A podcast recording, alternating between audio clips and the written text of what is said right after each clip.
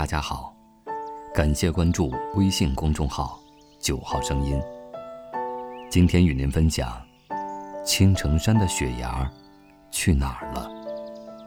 作者：贺寿千年。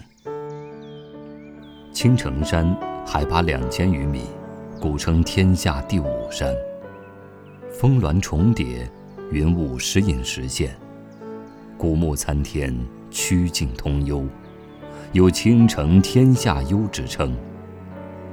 青城有四绝：洞天如酒、洞天贡茶、白果炖鸡、道家泡菜。青城贡茶见于陆羽《茶经》，指产于青城山一带的绿茶，以清而不淡、浓而不涩、香而不艳、精而不俗闻名于世。美景加上青城雪崖的诱惑，慕名前往青城山。遍寻不见，一路上山的茶馆里也是常见茶类。一路往山上走去，看到不多的茶树，不像有人打理的样子，散乱地生长在道路两侧。导游介绍，在上清宫旁有一间茶室，售卖青城茶。有就好，总不能什么也没喝着吧？茶妹很热情，介绍自己是羌族后裔，不太会茶艺，会泡茶而已。把水烧开，首先泡了一款红茶，心里真是疑惑不已：先喝红茶，岂不是盖过了绿茶的香？既然已经泡上，那就喝吧。汤色红亮。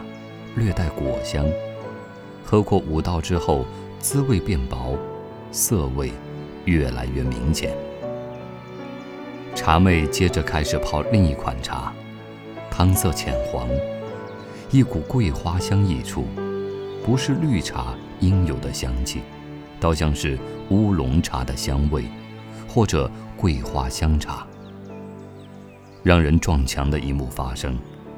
茶妹开始介绍，这款茶是青城香茗，用大叶种植成桂花香的茶叶，是青城山茶的代表。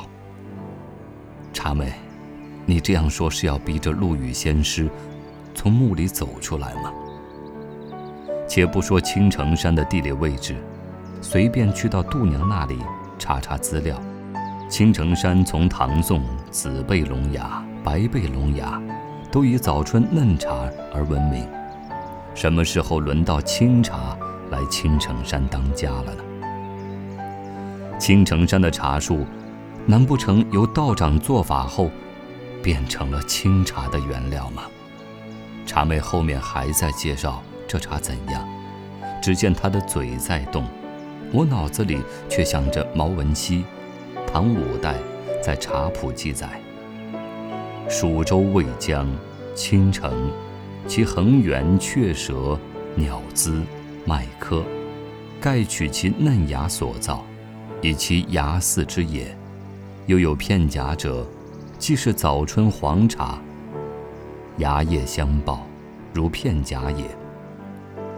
蝉翼者，其叶嫩薄，如蝉翼也。